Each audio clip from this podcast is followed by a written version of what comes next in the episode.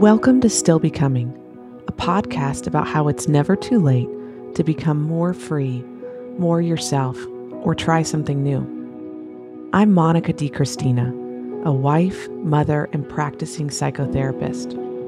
Through my own journey, starting with my struggles with anxiety years ago, that led to my professional work as a therapist now, I am fascinated with the process of how we become who we are. We will hear from people telling their stories of becoming, of unbecoming, and overcoming, as well as from experts helping us learn about our own process in the world. We are not designed to stay the same. Our stories are still being written. We are all still becoming.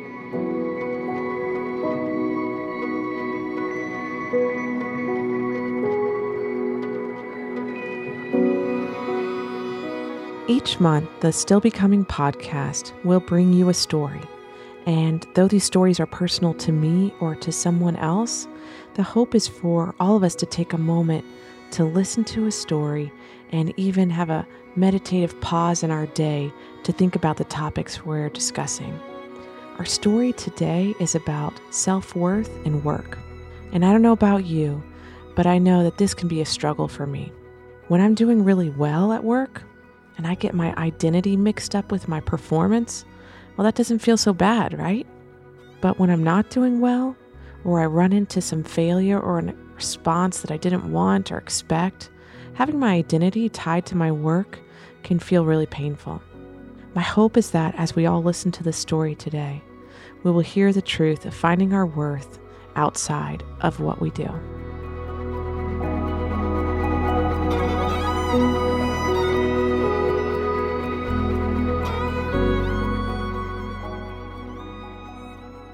I was driving home, contemplating something that wasn't as successful as I had hoped it would be.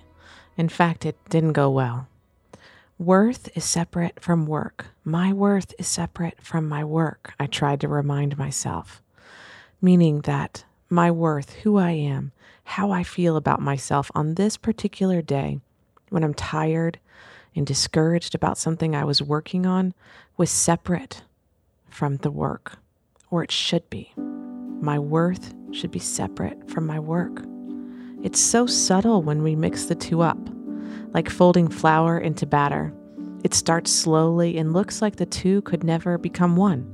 And then the flour is gone, immersed in the more liquid batter. So it can be with our worth when we mix it up with what we do. We lose our sense of self in our product and in our outcome. And when that outcome is going just as we'd hoped, this fusion of identity and work really doesn't feel so bad. We can almost start to believe it's okay. But when the work falters, or when we get responses we didn't plan for, or we fail, that fusion of our worth and work crashes over us, leaving us feeling hollowed out.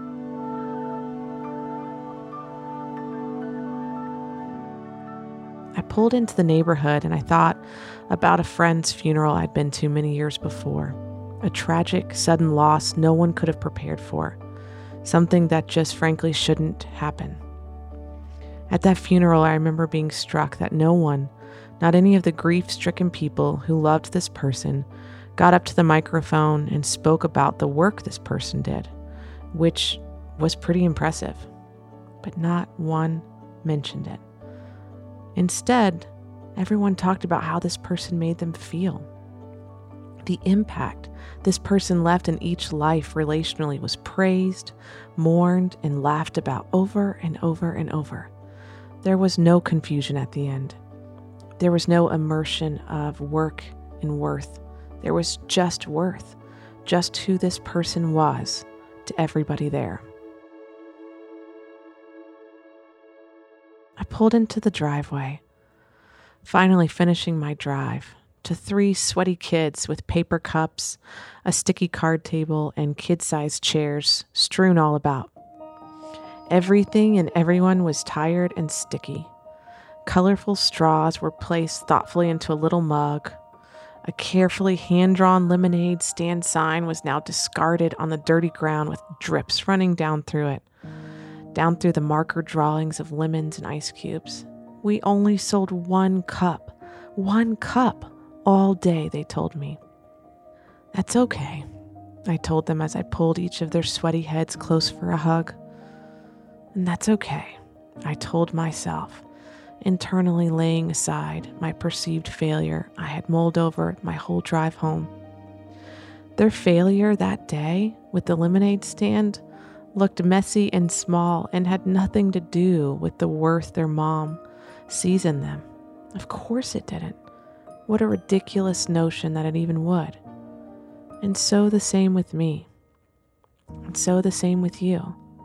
I quietly reminded myself as I put my arm around the oldest one, the youngest one scurrying next to us, and we walked into the house, leaving our messes and our failures far from our worth of who we are, strewn out behind us.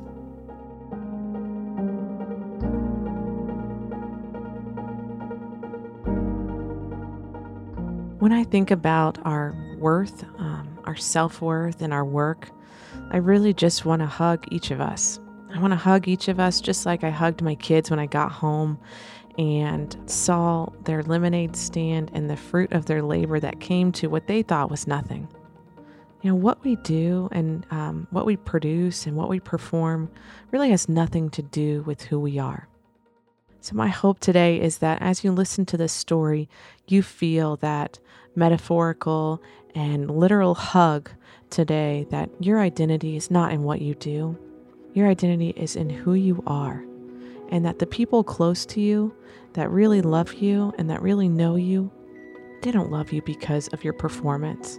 They love you because of who you are to them. Thank you for listening.